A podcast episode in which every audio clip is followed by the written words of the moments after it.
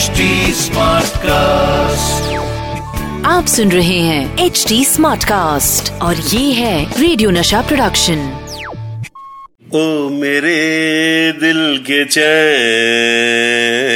चैन आए मेरे दिल को दुआ कीजिए, ओ मेरे दिल के चैन। गाना तो राजेश खन्ना साहब का है, लेकिन सूट करेगा जैकी चैन को। तो कितना रियल लगेगा, ओ मेरे दिल के चैन। चैन आए मेरे दिल को दुआ दीजिए। खैर भाइयों ये चुटपुट चुटकले तो चलते रहेंगे।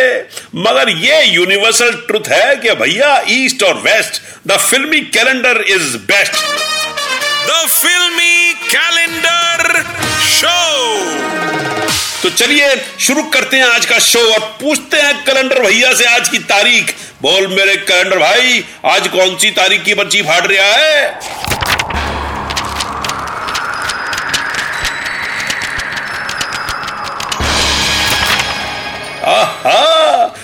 कैलेंडर जिस तारीख पर अटका है वो है 25 दिसंबर 1981 और 25 दिसंबर 1981 को बॉक्स ऑफ़िस पर आई थी एक आवाज़।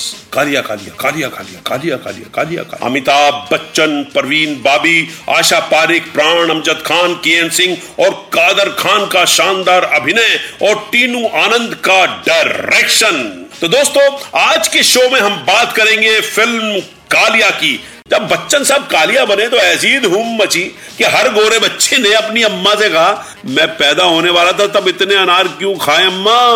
खैर दोस्तों, आपको बताऊँ कि बच्चन साहब के स्टारडम में एक और स्टार लगा देने वाली इस फ़िल्म के लिए असली चॉइस थे पहले विनोद खन्ना।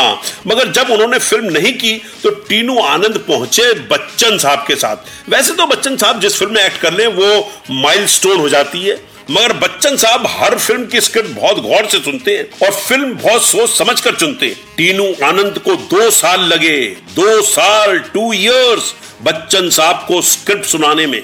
इतने बिज़ी थे बच्चन साहब। और स्क्रिप्ट सुनाने के बाद टीनू जी ने बच्चन साहब से कहा कि फ़िल्म के लिए मना मत कीजिएगा। मैं जानता हूँ आपको मेरी स्क्रिप्ट पसंद आई है, क्योंकि स्क्रिप्ट के दौरान आपने एक लम्हे के लिए भी इधर उधर नहीं देखा। बच्चन साहब को टीनू आनंद का ये कॉन्फिडेंस इतना पसंद आया कि उन्होंने फ़िल्म के लिए हाँ कर दी। दोस्तों, कालिया में बच्चन साहब की टक्कर हुई थी अमजद खान से, मगर साथ में उनके प्राण पीने वाला दमदार कैरेक्टर था जेलर रघुवीर सिंह का कैरेक्टर जिसे निभाया था प्राण साहब ने। हाय हाय, क्या एक्टिंग की थी प्राण साहब ने। मगर आपको बताऊँ दोस्तों कि प्राण साहब से पहले इस रोल के लिए बात हुई थी अपने हरि भाई से, यानी कि संजीव कुमार साहब से।